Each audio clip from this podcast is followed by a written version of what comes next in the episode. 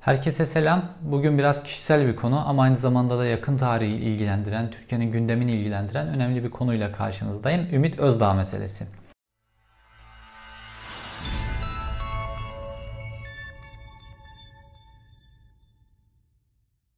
Ümit Özdağ önce CNN Türk'te Ahmet Hakan'ın programında ardından Habertürk'te Kübra Apar'ın programında bizzat ismimi vererek bana çeşitli saldırılarda bulundu. Dolayısıyla da bana bir cevap hakkı doğdu bu saldırılarla ilgili.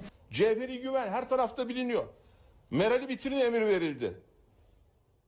Güya bu emri Genelkurmay ve MIT vermiş de ne ilgisi var? Şimdi Ümit Özdağ'ın e, İyi Parti ile ilgili, İyi Parti'yi kalıştırmakla ilgili bir e, yürüttüğü süreç var. Bu kendi süreci İyi Parti ilgilendirir, beni ilgilendirmez, oradaki dengeleri ilgilendirir. Fakat benim ismimi vererek ta 2011 yılına kadar, 2011 yılında benim yaptığım bir habere kadar uzanarak beni böyle kendisine yönelik bir operasyonun parçası gibi gösterince dolayısıyla bana cevap hakkı doğdu. Çünkü işin içinde Milli İstihbarat Teşkilatı var, işin içinde Milli Güvenlik Kurulu var ve işin içerisinde geçmişte yalanladığı fakat şimdi işine geldiği için doğruladığı çok önemli bir belge var. Şimdi bu belge aynı zamanda Ümit Özdağ'ın tarihiyle de ilgili bir belge olduğu için son derece önemli. İyi Parti'de şu an süren e, tartışmalar açısından da son derece önemli. Çünkü görüyoruz ki benim 2011'de yayınladığım o belgeyi şimdi Ümit Özdağ'a karşı e, muhalefet kullanıyor ve 2015 yılında da bu sefer MHP'liler kullanmıştı vesaire vesaire. Çünkü belge doğru. Şimdi Ümit Özdağ doğrulayarak o belgeyi başka bir şekilde kullanıyor ama eskiden yalanlamıştı. Şimdi konuya gelelim.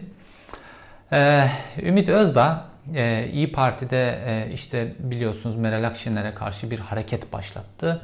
Ve işte Meral Akşener'in son derece güvendiği, e, işte İstanbul seçimlerinde Ekrem İmamoğlu ile organize biçimde çalışarak İstanbul seçimlerinde mimarlarından biri olan e, İyi Parti'nin İstanbul İl Başkanı Buğra Kavuncu'ya yönelik bir saldırı başlattı. Buğra Kavuncu'nun e, cemaatin bir derneğinde geçmişte başkan yardımcısı olduğu, Buğra Kavuncu'nun aynı zamanda dayısının da işte cemaatle çok içli dışlı olan Enver Aytaylı isimli bir e, Milli İstihbarat Teşkilatı üyesi oldu. Dolayısıyla bunun üzerinden Burak Kavuncu'nun da öyle olduğuna ilişkin bir çalışma yapıyor. Fakat İyi Parti'de çok bir karşılık bulmadığı gibi İyi Parti'den ihraç edildi. Peki beni niye katıyor araya? Çünkü ortaya çıkan bir şey var. Yani bu ortaya çıkan belge Ümit Özdağ'ın ikiyüzlülüğünü ortaya çıkmak için çıkarmak için bir belge olarak kullanılıyor. O nedir? Şimdi 2011 yılında e, Adalet ve Kalkınma Partisi açılım süreci denen bir süreç yürütüyordu. Yani işte sonradan çözüm sürecine dönüştü o süreç. Açılım süreci de işte e, o dönem Beşir Atalay'ın e, yürüttüğü, e, başında olduğu fakat hükümetin Tayyip Erdoğan da bizzat desteklediği Kürtlerle bir diyalog e, kuruyordu hükümet ve bu diyalog yoluyla acaba bu terör sorununu çözebilir miyiz diye bir ön inceleme, bir araştırma, bir nabız yoklama süreci vardı. Sonrasında bu 2 yıl kadar sonra çözüm sürecine döndü. Ve Ümit Özdağ da bu süreçte çözüm süreci, açılım sürecine inanılmaz karşı en şahin isim hatta Milliyetçi Hareket Partisi'ni yeterince şahin olmamakla suçluyor. Ee, bir taraftan da biliyorsunuz Ümit Özdağ'ın Milliyetçi Hareket Partisi'nde her zaman bir e, genel başkanlık e, şeyi var mücadelesi var. İhraç edildi bu nedenle vesaire ayrı konu. Şimdi İYİ Parti'den ihraç edildi. Şimdi Ümit Özdağ böylesine şahinken e, açılım sürecine kesinlikle karşı PKK ile işte müzakere değil ya da PKK ile görüşme değil mücadele edilmesi gerekiyor. Biz işte ülkücüler iktidara geldiğimizde mücadele edeceğiz vesaire vesaire tam bir şahin. Televizyon kanallarında dolaşıyor dolaşıyor tam bir şahin. Fakat ben de Ümit Özdağ'ın tabi Asan Başkanlığı mıydı Ümit Özdağ ve Asan Başkanlığı dönemi ilişkin bazı şeyler biliyorum genç gazeteciliğimden. Hatta o dönem yayınları vardı. Ben o yayınlarını hep takip ederdim. Avrasya dosyası diye yayınları vardı. O yayınları takip ederdim ve o yayınlardaki dil, jargon, Ümit Özdağ'ın olası bağlantıları falan hep dikkatimi çekerdi. Ve dolayısıyla bu konuya bir e, yoğunlaştım Ümit Özdağ e, konusuna. Ve Ümit Özdağ'ın ilgili devletin arşivindeki bazı belgeler işte haber kaynaklarımdan bazı belgelere ulaştım. Bunlardan bir tanesi Milli İstihbarat Teşkilatı'nın belgesiydi ve Ümit Özdağ'ın bugünkü bütün o fırtınasının e, sebebi bu belgeyi benim yayınlamam 2011 yılında 27 Mayıs'ta Star Gazetesi'nde. Ben o zaman işte Ankara'da bir gazeteciyim ve Star Gazetesi'nde haber müdürüyüm o dönemde. İşte ben uzan döneminde Star Gazetesi'ne stajyer olarak girmiştim. Öyle öyle ilerleye ilerleye haber müdürlüğüne kadar geldim. Sonra tekrar döndüm Star Gazetesi'ne. Arada ayrılıklar oldu. Neyse haber müdürüyüm o zaman ve bu haberi yayınladım. Haber e, işte PKK ile iki kere görüşen MHP'li diye verildi Star Gazetesi'nden manşetten. Tabi haber olay oldu bir anda. İşte televizyon kanallarının hepsi haberi vermeye başladılar vesaire. Ümit Özdağ habere ilişkin dört tane ayrı televizyon kanalına bağlandı. İşte o zaman benim yayın yönetmenimi çağırdı televizyon kanalları falan böyle bir kıyamet koptu. Çünkü e, kamuoyu önünde Ümit Özdağ inanılmaz şahin. Hani PKK'lıyı bulduğu yerde boğacak falan böyle bir tip. Ama PKK'lılarla bizzat kendi ofisinde, ASAM ofisinde görüşmüş. Onun öncesinde de Amerika'da görüştüğünü bizzat kendisi söylemiş. Kime?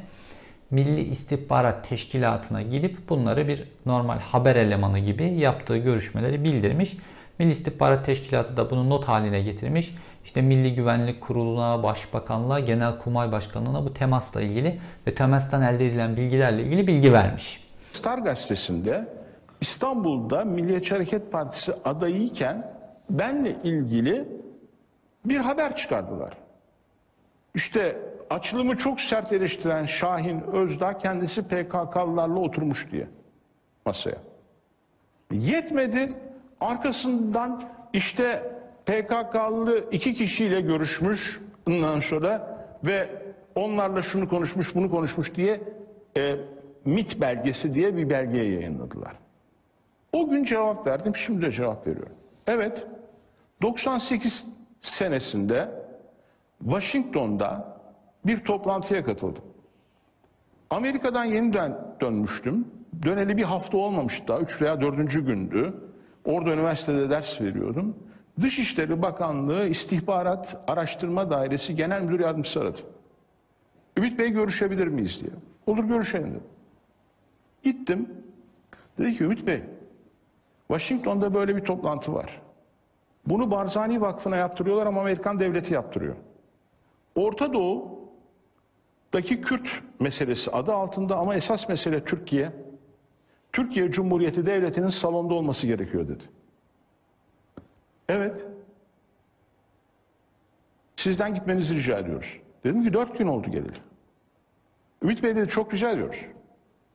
Bunu Dışişleri Bakanlığımız mı istedi Türkiye hocam? Cumhuriyeti Devleti Evet, Türkiye Cumhuriyeti Devleti'nin görevlisi olarak gittim kardeşim.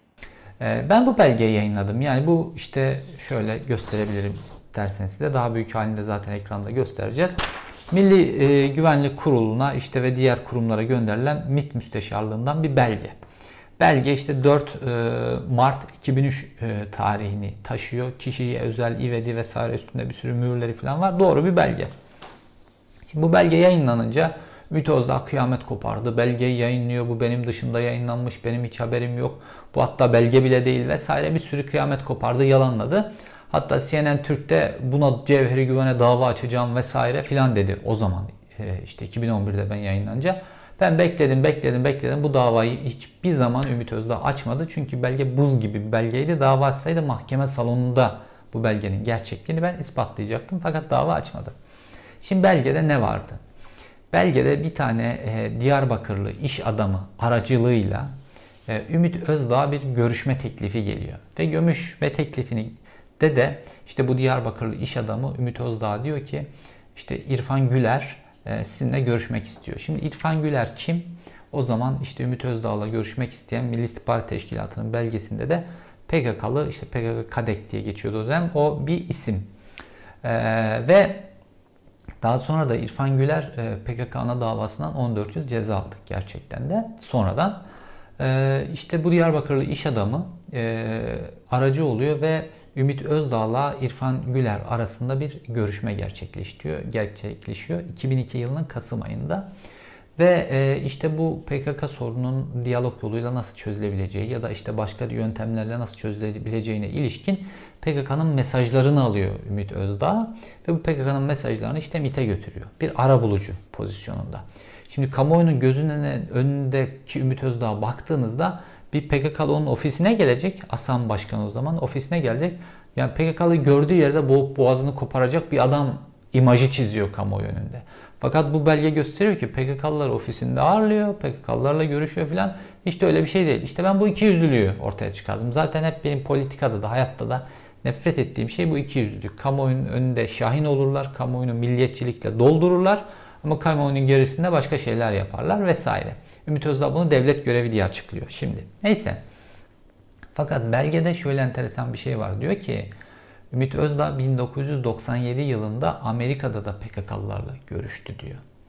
Şimdi Ümit Özdağ bu belgeyi tamamen yalanladı e, o dönem.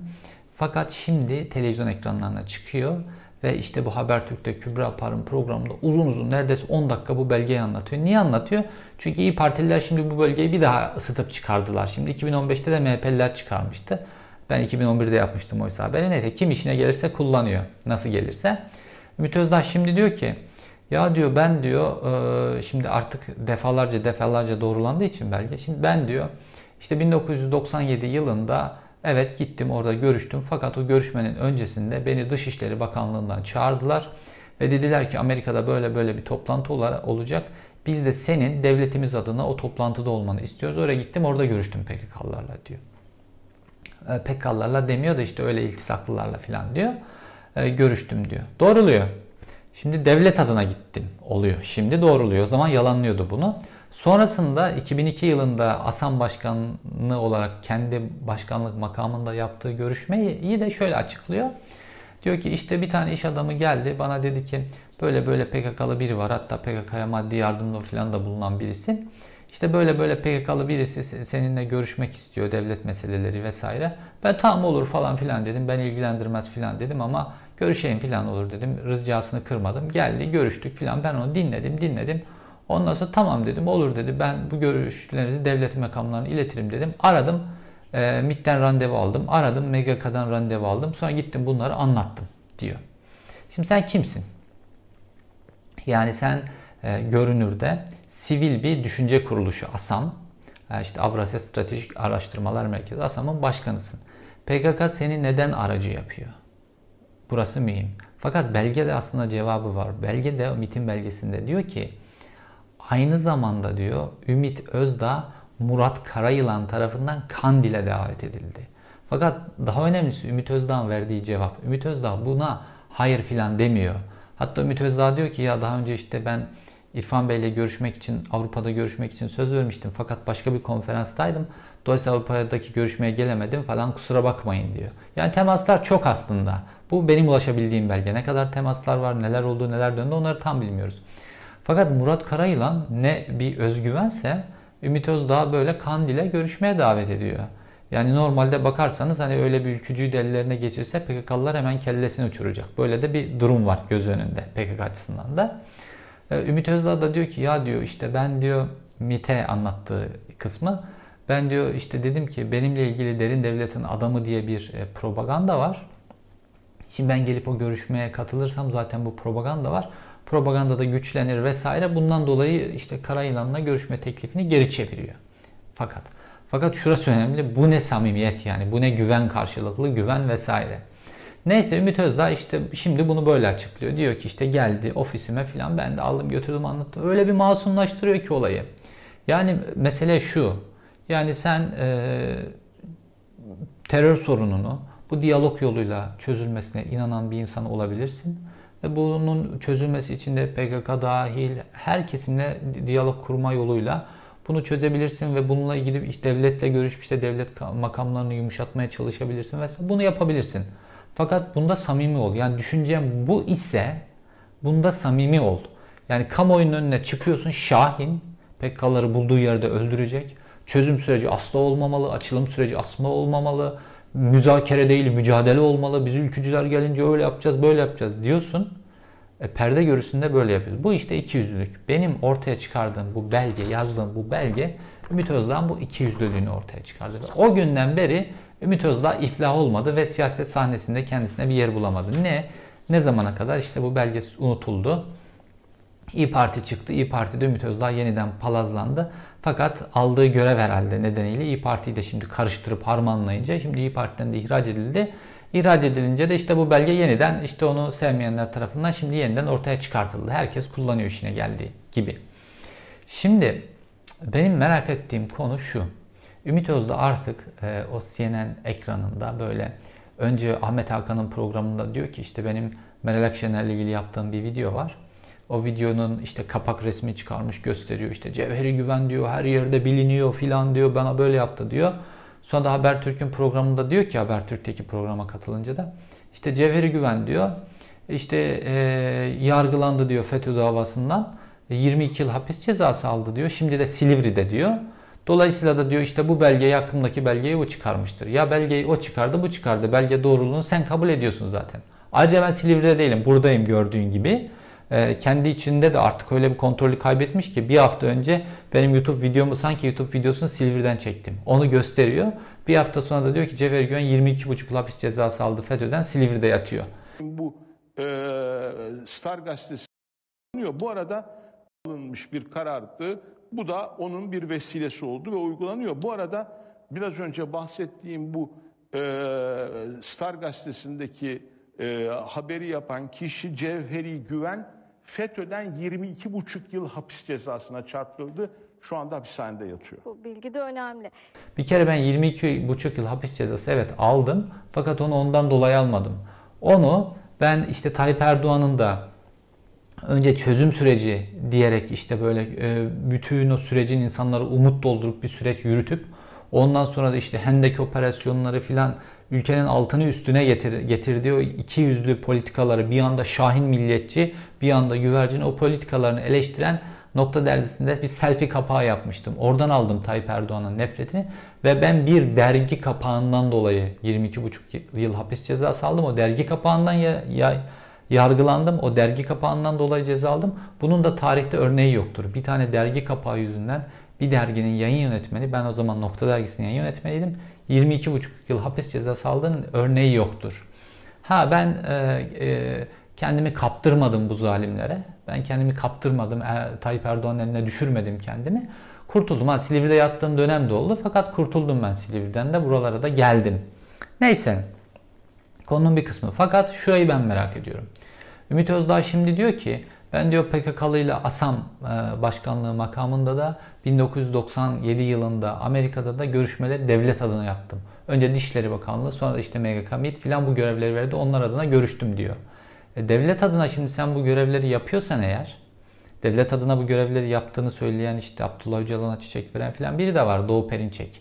Yani Doğu Perinçek soldaki devletin adamı bu tip görüşmeleri yapan sendeki devletin sağdaki milliyetçiler içerisindeki adamı mısın? İkincisi devlet adına böyle işler yapan, devlet adına hiç üzerine vazife olmayan böyle işler yapan bir adamsan acaba şu an merak ediyorum İyi Parti'yi karıştırmada görevi de devlet adına mı verildi sana? MIT adına mı verildi sana? Şu an tamamen AKP'nin kontrolü e, altındaki MIT adına mı verildi bu karar sana? Zaten Meral Akşener'i bitirin emri videomda işte AKP içerisindeki o kulislerle yaptığım videomda bu tezi işlediğim için Ümit Özdağ böyle çıldırdı. E, böyle maskesi bir kez daha düştüğü için böyle çıldırdı. Şimdi Ümit Özdağ'ın biraz da daha gerisine gitmek lazım. Bu Ümit Özdağ kimdir nedir filan. Şimdi Ümit Özdağ Buğra Kavuncu'nun dayısının işte cemaatle ilişkili bir Milli İstihbarat Teşkilatı'nın üst düzey görevlisiyle ilişkisi olduğu gerekçesiyle Buğra Kavuncu'yu suçluyor böyle cemaat kapsamında. E, fakat o bahsettiği Enver Altaylı MİT görevlisiyle kendi babası Muzaffer Özdağ da çok iyi dost. Yani böyle mesele dostluk, dayılık şu bu filansa kendisi de dost. Ayrıca akrabalar üzerinden birileri suçlanacaksa Ümit Özdağ'ın kendisinin suçlanması lazım. Ümit Özdağ'ın babası Muzaffer Özdağ subaydı biliyorsunuz ve 27 Mayıs darbesini yapan Milli Birlik Komitesi'nin içerisindeki bir subaydı. Hatta 27 Mayıs darbesinden sonra kurulan Milli Birlik hükümetinin basın sözcüsüydü.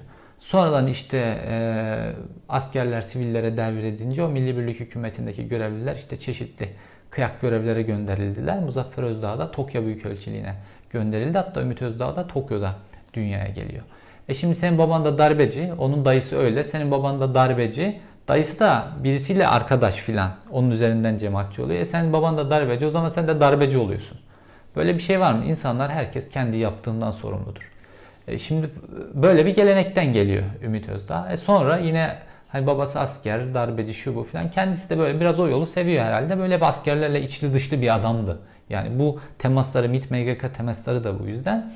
Ve işte imkanları da oldu tabii işte Amerika'da eğitim, Almanya'da eğitim, şu bu filan. Sonra Türkiye'ye dönünce Avrasya, Avrasya Stratejik Araştırmalar Merkezi diye ASAM diye kısaltılmışı bir think tank kuruluşu kurdu. Şimdi bu Amerikan tarzı bir think tank kuruluşu. Normalde Amerika'da böyle swing think tank kuruluşları var. Türkiye'de çok örneği olmayan bir şeydi ve böyle bir think tank kuruluşu kurdu. Fakat herkes o dönem işte o 28 Şubat süreçleri vesaire herkes o dönem bu kuruluşun askerler tarafından kurdurtulduğunu biliyordu ve askerlerin e, talep ettiği bazı projeleri, bazı araştırma projelerini falan yapıyordu Asam ve işte e, çeşitli yayınlar yapıyordu ya Asam ve tamamen işte Genelkurmay'ın o ana stratejisinin doğrultusunda yapılan yayınlardı bunlar ve e, Ülker grubu bu yayınlara reklam veriyordu enteresan biçimde. Şimdi o dönem 28 Şubat sürecinde Ülker grubu biliyorsunuz ambargolu askerler üzerlerine gidiyorlar. Askeri kantinlerde ben ki askerde de böyle kantinde sattırılmazdı bize e, Ülker ürünleri. Böyle ambargo. Ondan sonra bir taraftan da Ülker habire askerlerin think kuruluşunun şeyine reklam veriyor. Herhalde işte finansmanla ilgili çağırdılar Ülker'i dediler ki ya biz böyle böyle bir think kuruluşu yapacağız. Sen de bunu finanse et biz de sana dokunmayalım. Herhalde haracı ASAM'a ödediler. Herhalde demek ki öyle e, oluyor. Böyle boy boy reklamlar olduğuna göre. Neyse. E, gelelim konunun diğer tarafına. Ümit Özdağ böyle cemaatle ilgili filan böyle onu bunu akrabaları dayıları şu bu üzerinden suçlayacaksa bence önce bir kendisine bakmak lazım. Mesela o ASAM'ı sonradan bıraktı biliyorsunuz. O ASAM'ın böyle fırtınalar estirdiği böyle raporları böyle her ülkeyle ilgili ülke ülke raporlar çıkarıyordu böyle acayip dolu filan kitap gibi bastırıyordu onları filan. O onlarda çalışan ekipler vardı böyle genç böyle iyi akademisyenler böyle e, harp okulunda okuyanlar şu bu filan böyle o kişiler vardı. Acaba bir bakmak lazım. Mesela o kadrolardan kaç kişi şu anda tutuklu bu cemaat suçlamasıyla? Ümit Özdağ şoka edecek rakamlar çıkar. Çünkü Ümit Özdağ da hani böyle orada gönüllü filan böyle çalışan parlak, zeki filan böyle çocukları topluyordu. İşte onlara böyle şeyler yazdırıyordu doğru düzgün para filan da ödeme ödemeden. Yani o rakamlar hiç böyle para filan ödenmezdi o araştırmacılara. Gayet iyi biliyorum ben. Onlardan ne kadarı tutuklandı sonradan bu suçlardan kendisine bakmak lazım. Hani birini bir ilişkileri şu bu filan iltisak denen bir kavram icat edildi. Çok iyi kullanılıyor. Ümit Özdağ'ın iltisakları daha çok çıkar Burak Avuncu'dan. Bu da işin ayrı bir yönü. Fakat benim Ümit Özdağ'a söyleyeceğim şu. Kardeşim senin İyi Parti ile onunla bununla bir meselen var. Tamam Bu meseleyi benim üzerimden görme kardeşim. Benim haberim doğru. Sen o zaman 2011 yılında yayınladım. Yalan dedin. 4 ayrı televizyonda yalan dedin. Bununla ilgili Cevheri Güven'e dava açacağım dedin. Bu, bu belge değildir dedin. Ön, ön istihbarat raporu benden habersiz. Benim bilgim yok. Böyle şey olmadı dedin dedin dedin. Ne dava açtın ne bir şey yaptın. Şimdi çıkıp başka türlü doğrulayıp yine benim üzerimde yükleniyorsun. Ve benimle ilgili yok bilmem şundan ceza aldı. 22 yıl ceza aldı. Silivri'de şu anda filan diye yalanlar uyduruyorsun benimle ilgili. Ben buradayım kardeşim. Benim üzerimden hesabını görme. Ki hesabını nasıl göreceksen kendin gör. Bu ilişkilerine kamuoyu önünde şahin, kamuoyu arkasında işte PKK'larla vesaire herkesle görüşüyorsun. Bu iki yüzlülüğünü çöz kardeşim. Olduğun gibi görün, göründüğün gibi ol. Mesele senin bu olduğun gibi görünmemen, göründüğün gibi olmaman. Mesele senin İyi Parti'de de başka hesabın vardı, başka hesap için geldin. Olmadı. Şimdi seni ihraç etmişler. Bununla ilgili hesap ver, bununla ilgili kavganı yürüt. Beni bu araya katma. Beni öyle önce haber önce CNN'de sonra Habertürk'te onda bunda yalanlarına alet etme. O kanallar nasıl olsa biliyorsun beni bağlayıp da bana cevap hakkı vermeyecekler. Sen de kendi kendine atıp atıp sallıyorsun. Fakat her yaptığın hamle senin e, yüzünü ortaya çıkartıyor. İşte daha önce Meral Akşener'le ilgili yaptığım videoda çok izlendi. Bu videoda çok izlenecektir. Ve hatta bana da gerek yok. Zaten şu an bütün işte o e, İyi Parti'ye eklemlenen ülkücüler filan zaten bu belgeyi senin ne olduğunu zaten gösteriyorlar. Diyeceğim bu kadar. Biraz şahsi bir konu aldı ama yakın tarihle ilgili işte bu siyasi ikiyüzlülüklerle ilgili de önemli bir dosya olduğunu düşünüyorum. Ee, Ümit Özdağ özetle budur. İzlediğiniz için teşekkür ediyorum. Görüşmek üzere.